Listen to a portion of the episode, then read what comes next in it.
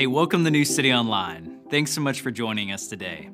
If this is your first time tuning in, we're glad you're here. If you'd like to let us know you're here, you can do so at newcity.us/connect.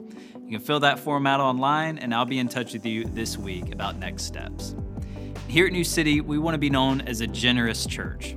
As followers of Jesus, we believe that God has entrusted us as stewards of the resources He's given to us resources like our time and our talents and our finances. Part of living a fully devoted life to King Jesus is trusting Him with all those things and letting Him use them to advance His kingdom here on earth. If you'd like to support the work and ministry here at New City, you can do so at newcity.us/give. Now let's continue to worship together.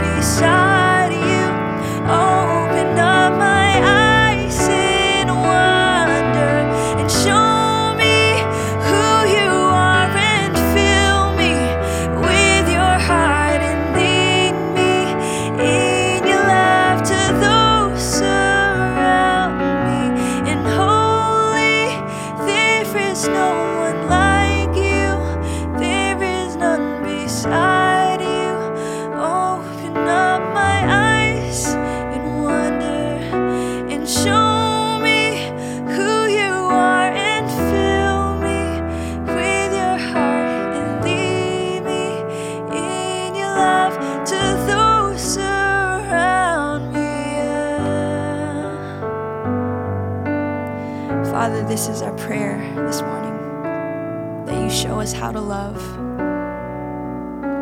Show us how to love like you love, God. You are a firm foundation, a sure foundation. You are a cornerstone. You are the chief cornerstone, a safe and sure foundation. We can build our lives on, on you and only you, Jesus.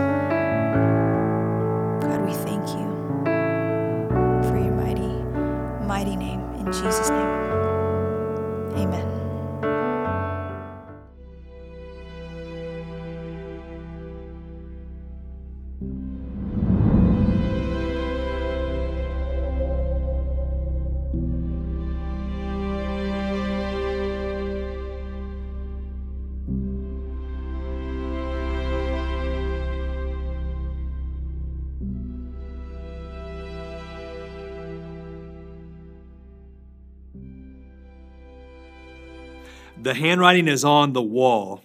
Your, your days are numbered. Have you ever used those expressions? You're actually quoting from our text today in Daniel chapter 5. Those two idioms sort of keep the story alive. The handwriting is on the wall, your days are numbered. Those are straight out of the story of Daniel. So if you've been following along with us, we're in chapter 5 today, and I would invite you, wherever you might be, to, to turn there with me as we continue the story of Daniel following God no matter what. Today is actually the last of the first part of Daniel, the first part of his story. We'll finish here in chapter 5, and we'll continue later this month with part 2. And it ends with a party.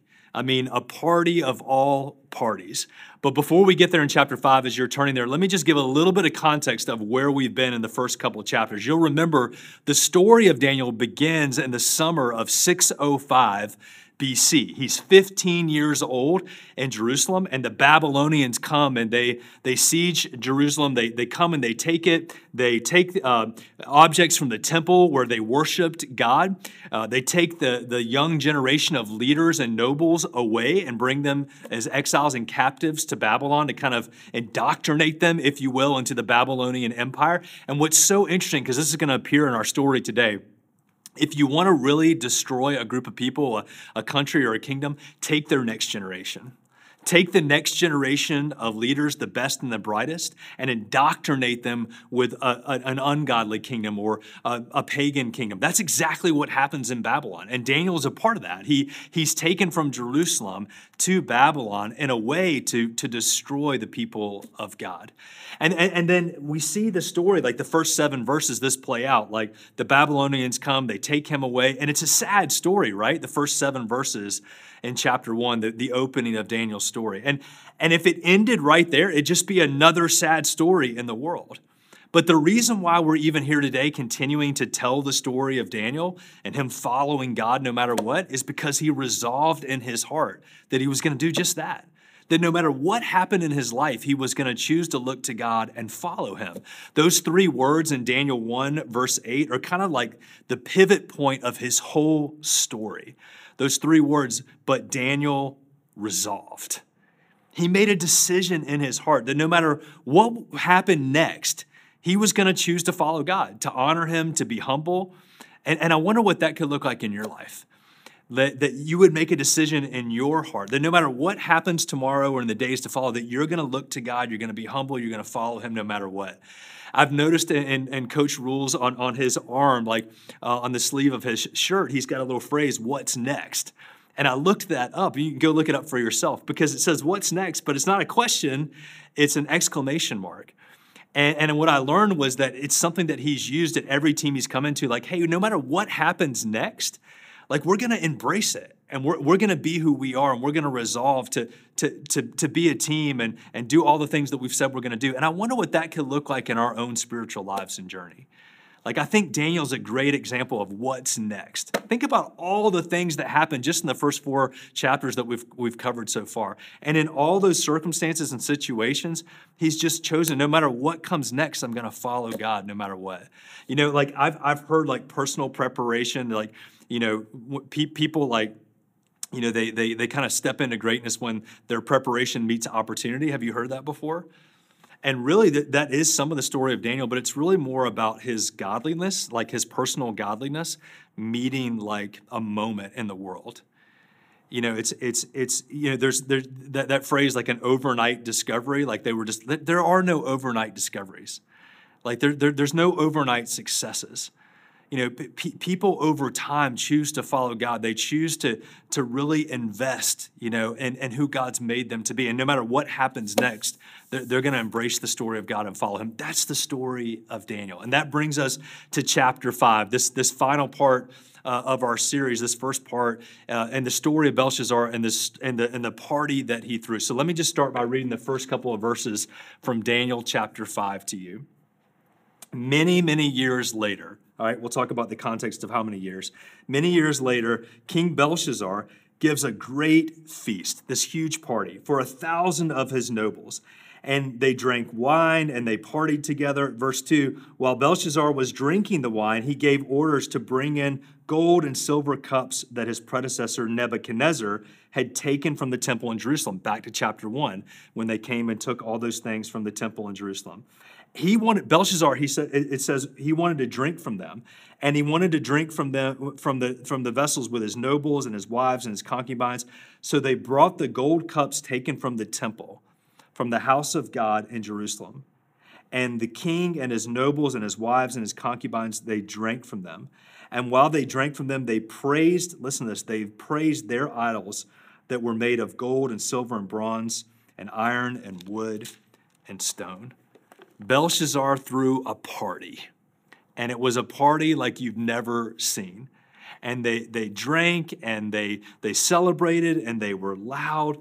And, and when we meet Belshazzar for the first time here in chapter 5, it refers to Nebuchadnezzar, who we remember in the first four chapters as his father. But actually, Belshazzar wasn't Nebuchadnezzar's son. He was in the lineage of Nebuchadnezzar, but it was several generations later. In fact, it's been 23 years since Nebuchadnezzar died. And there's been four Babylonian kings between Nebuchadnezzar and Belshazzar.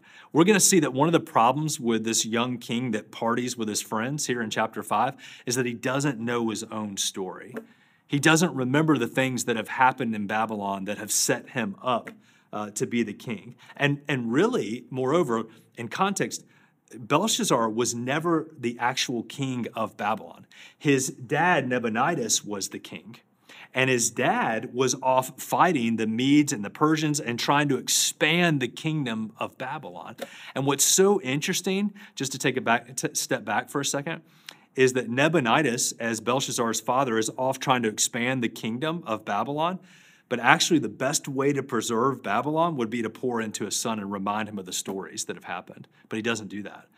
Belshazzar like is kind of like this brat that doesn't know his own story, that's a, that's a person of privilege, but he's done nothing to really understand that or to deserve it. He's a fill in for his dad, and so he's reckless. I mean, think about this. As crazy as Nebuchadnezzar was, Nebuchadnezzar never took the vessels from the temple of God and partied with them. Belshazzar uh, uh takes this to, a, to a, a whole different level. And one of the neat things historically is we know that this night, because of the records of the Persians, we know that this night where Neb- or, uh, Belshazzar throws this party in chapter 5 takes place on October the 12th, 539 BC. So, so over 2,500 years ago. And what's crazy in context is that chapter 1 opens with the city of Jerusalem under attack, and it's from the Babylonians. And chapter 5, another city is under attack, and it's Babylon. All these years have gone by, 66 years, in fact, since Daniel heard the, the footsteps, if you will, of the mighty, great Babylonian army coming to Jerusalem to, to conquer and to take him away. And now, on this evening, October the 12th, 539 BC, it's the Medes and the Persians who are on the doorstep of Babylon. And this is going to be the last night that Babylon exists. When Daniel's city, Jerusalem, just think about this when Daniel's city, Jerusalem, was under attack, when he's being taken away from his family forever, when the vessels and the objects of worship are being taken from the temple, it humbled Daniel, and he resolved in his heart to follow God no matter what. When Belshazzar, when his city, Babylon, is under attack, it, it, he humiliated himself. He didn't humble himself, he humiliated himself, and he prepared to party that that was his answer was just just to party and have fun and drink and to think that nothing could ever get to him. And this sort of, if you think about it, this sort of summarizes the entire Babylonian empire and rule and reign. You know, Isaiah the prophet wrote about Babylon. Remember what he wrote? I am and there is none beside me. So think about this. Uh, Belshazzar is partying with his friends. They're taking the objects from the temple the, of the worship of the Most High God. They're filling them with wine and drinking and celebrating. He doesn't remember any of his story. And here's the deal 50 miles away from the party, his dad, Nabonidus, is fighting the Medes and the Persians and trying to protect the Babylonian Empire, and he's being defeated. Just two days before, his dad, Nabonidus, has been defeated.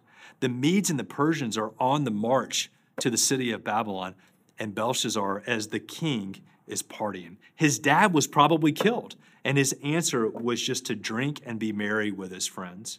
He believes that because of the walls of, of, of Babylon, that nothing can get to him, that they're impenetrable, that it doesn't matter if armies are on the move and on the march, like nothing can really affect him. He thinks that he's living in the, the safest place in the world. In fact, Babylon, the city, like they were so proud of their walls. I brought a picture for you to, to see like what it could have looked like during that time. They had spent like years constructing this and building these high walls that nobody could come into. And it's it's um, reported that they had 20 years of supplies within the walls. So they had prepared for any kind of attack to come from the outside. And they just felt like inside of here, like nobody could touch them. And I wonder what like that represents for you. You know, maybe it's like you look at your bank account every morning and it's like, ooh, well, here's my walls. Like nothing can get to me. The world's crazy, but I'm okay. I'm safe. Uh, you know, maybe it's like a relationship, or maybe it's like a physical place, like your house. Like hey, this is mine and I've built this and I've constructed it and like nothing can, I'm secure, nothing can get to me. And what we're going to learn in this story as we read through chapter five is that there's no place in the world that we can escape from the hand of God. And that, like when I say that, like there's no place in your life, there's no place in the world that we can escape the presence of God and the hand of God. And that could be like, on one hand, if you feel like super lonely and you feel like maybe God and other people have forgotten you, you feel alone, you feel confused, maybe disappointed with where you are in life, that could be like a comfort. And you need to just soak that in and rub it into your heart that there's no place in the world that you could go to escape God's presence where He can't find you and where His hands can't reach you and shepherd you. That, that's a great comfort, right? It could also be conversely, like it was for Belshazzar, terrifying to think that like this is my kingdom. Nothing can get to me. And and and now in the story that we're going to read there's a hand writing on the wall the, the the very message of god to us. You know the psalmist said if if i ascend into the heavens you're with me. If i descend into hell you're with me. There's there's no place i can go to to flee your presence. Again that could be incredibly comforting to you today or it could be it could be terrifying let, us let's, let's read, you know, Belshazzar's response as, as the hand begins to write on the wall, beginning in verse 5. Suddenly, during the middle of this great party, they saw the fingers, imagine this just for a moment in your mind's eye, the fingers of a human hand writing on the plaster wall of the king's palace. And it was near the lampstand. Uh, stand. And just real quick, the lampstand was an important object of worship. It was opposite from the showbread, the, the, the bread of the presence in the temple. And this is probably the very lampstand that, that stood by the, the bread of the presence uh, in the temple of Jerusalem. And now it's being used to illuminate the hand of God on the walls in, of the palace in Babylon. And the king himself, Belshazzar, saw the hand as it wrote, and his face Yeah, right. His face was pale with fright, and his knees knocked together in what? Fear. And his legs gave way beneath him. And the king shouts, right? In the story, he shouts for the enchanters, the the the, the wise men, you know, all these the, uh, the, the people of, of the nobles, the fortune tellers, to be brought before him. And this is an old play in, in, the Babylonian playbook to bring these fortune tellers and mystics and, and people who can supposedly look into the future and interpret. And he commands them, you know, like, I'm going to I'm gonna give you all these gifts if you'll just tell me uh, what it means. And they come in, and none of them can read the handwriting on the wall right? Again, where our expression comes from. They, they can't read it, and so they, they, they can't interpret it. And, and he grew even more alarmed, the scripture says here in verse 9. And his face turns pale, and his nobles, all the thousand people that were there partying, like, you know, this is like a record scratch moment. Like the party stops and everybody is just terrified. Imagine, again, a hand writing on the wall these words, and they can't figure out what it says and what it means. And then here's something really interesting. Look at it with me in verse 10. The queen mother comes into the room. She hears about it. Like she hears the music stop, you know, the party stops, and she comes down into the banquet hall. And what's going on? And she sees the handwriting and whatever, and she reminds Belshazzar, hey, there's a man in your kingdom, which actually really isn't his kingdom. Um, there's a man in your kingdom that can interpret dreams. The Spirit of the Most High God is within him.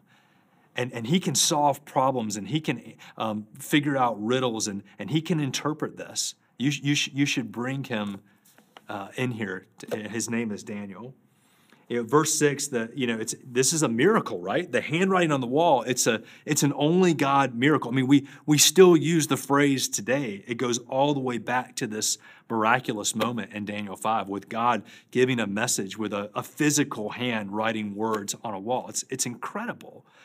And yet, uh, miracles, they're meant to do they're meant to increase our faith, right?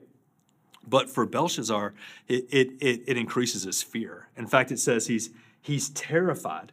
There, there's no amount of partying and drinking and women that can cover up his great fears.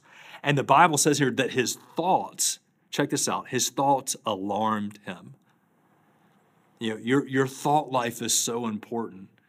And, and we get an insight into the psyche of a young king, Belshazzar, who doesn't know his story, who doesn't know the Most High God, who's not humble at all, and his thoughts even terrify him. What the, the, the thoughts that he's thinking and and the things that God is putting in his mind and the fears that he has in his heart, they alarm him.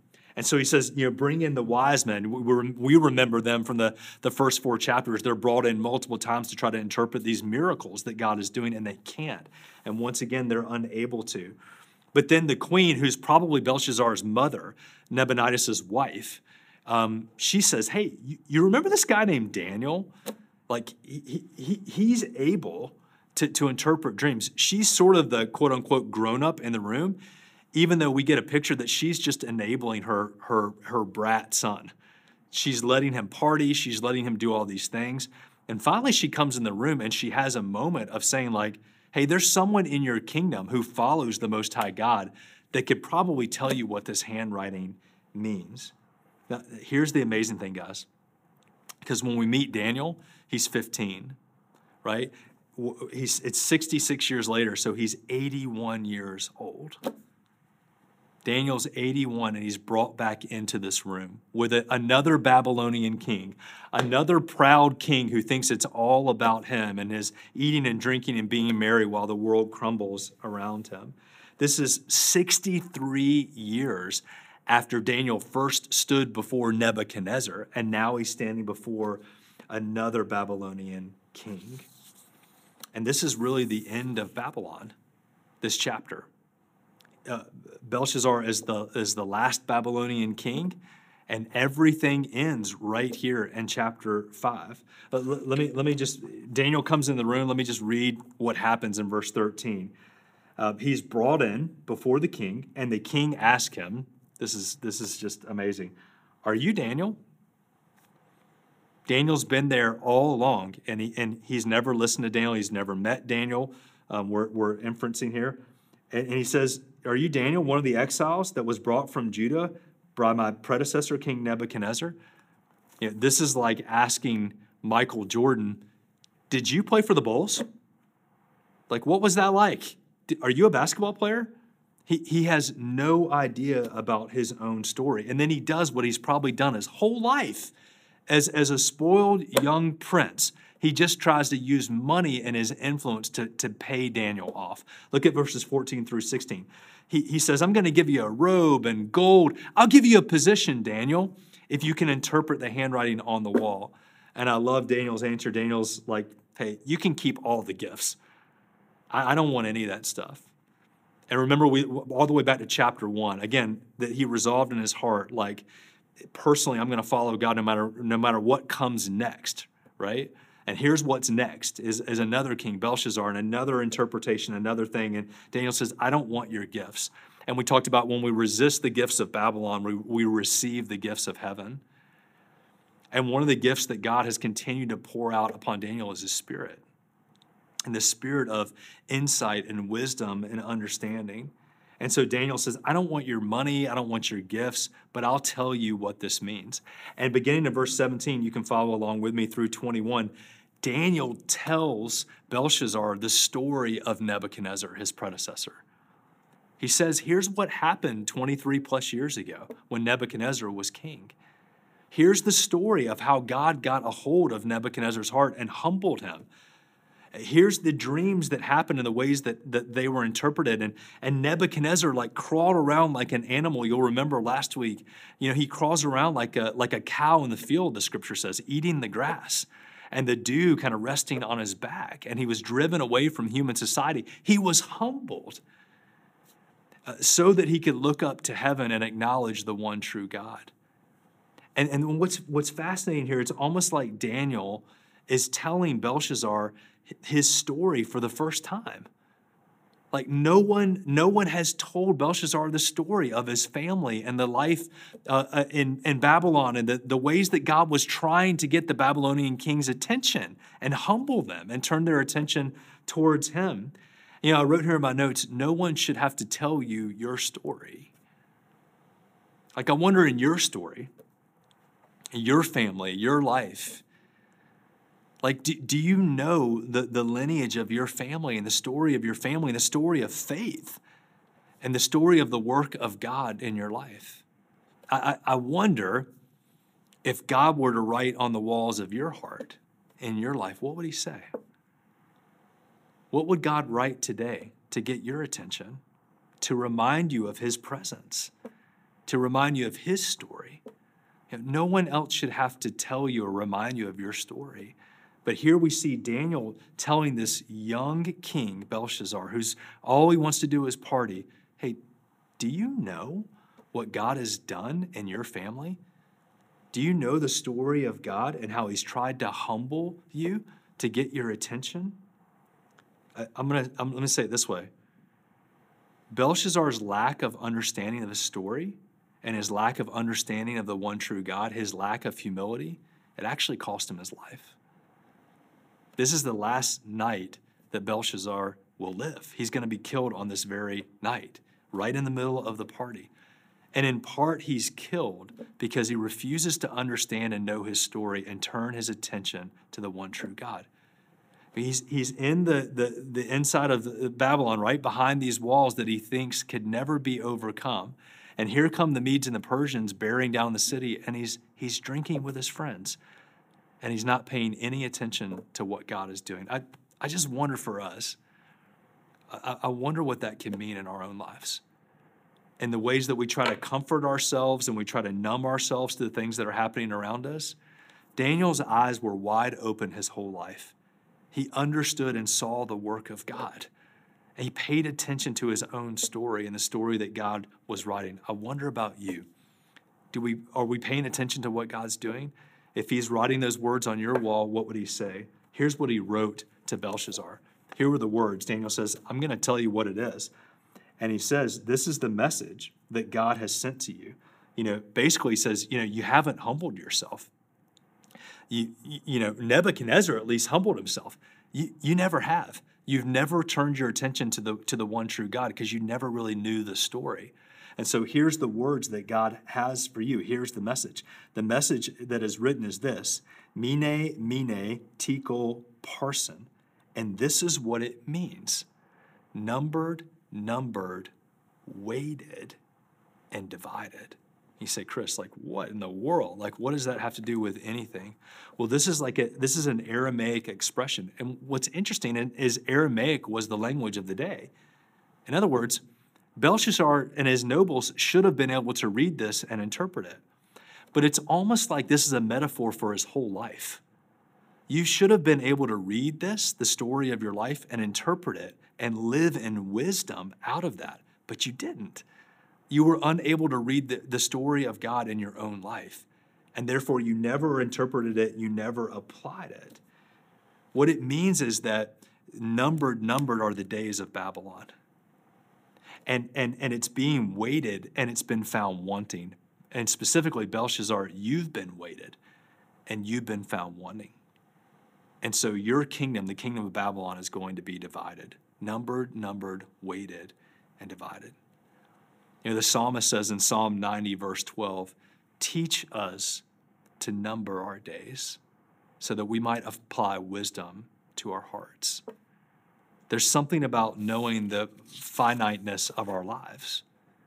You know, someone once asked Billy Graham, what's, what's the greatest surprise? What's the greatest thing that you've learned uh, that you didn't know throughout your life, but that you've learned now? What's been the greatest surprise? And without hesitation, he said, it's brevity. Numbered, numbered, weighted, and divided. Our days are numbered. So, so Lord, teach us to number our days. Let us know that our, our days here on earth are numbered and that, that our lives are going to be weighted, they're going to be measured. And without Jesus, without his working in our life, without accepting him and, and what he's done for us through the, the truth of the gospel, it's going to be divided. And the Bible says that Jesus holds all things together. And so, without placing our faith in Him and our trust in Him for His work in our life, everything in our little kingdoms are going to be divided. What we see happening here at the end of part one of Daniel in chapter five is we see, if you will, the curtains falling on the kingdom of Babylon. And it happens through this young king, Belshazzar. But the truth, guys, is that the curtains are going to fall on our kingdoms, on our stories, on our days. The, the curtains will fall, but they'll never fall on the story of God. The bottom line is this today numbered, numbered, weighted, and divided. Our days are numbered our lives are going to be measured. And without Jesus, they'll be divided. We're going to continue the story of Daniel in chapter six as we start uh, part two in a couple weeks. I hope you'll come back and join us for that. Let's pray together today.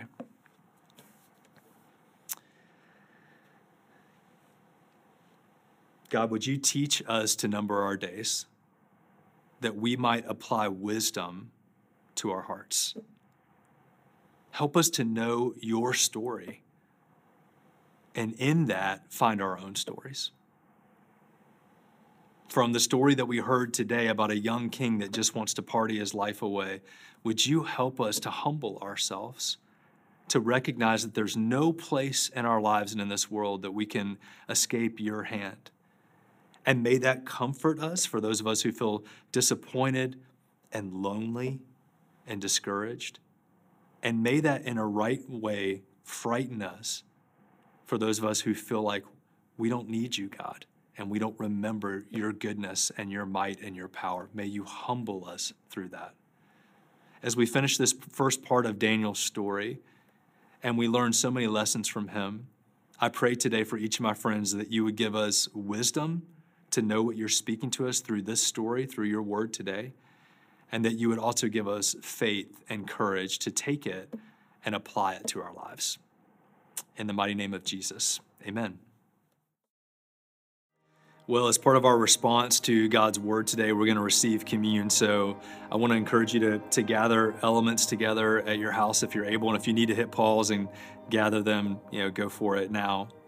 On the night that Jesus was betrayed, he took bread and he gave thanks for it and he broke it, saying, This is my body that is given for you. And likewise, he took a cup filled with wine. He said, This cup represents my blood that's shed for you. And it represents a new covenant that I'm that I'm making in my blood. We the word covenant, you know, we've taught this before, it, it means promise. So what Jesus was saying is, I'm making a new promise with you. And the promise is this that as you give your life to me, I'll give you my life.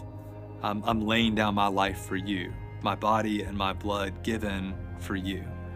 So I want to encourage you to just take a few moments and consider the sacrifice of Jesus. Jesus said that night with his disciples, As often as you eat of this bread and you drink of this cup, you proclaim my sacrifice. In other words, you proclaim the goodness of the gospel that Jesus did for us, what we could not do for ourselves. And that it's by grace through faith that we receive that, not of our works, so that no one can boast. That's the glory and the goodness of the gospel. And we're reminded of the gospel, what Jesus has done, the good news through these elements today. So take a few moments and reflect, and when you're ready, take the bread, take the cup, and celebrate the gospel and goodness of Jesus in your life today.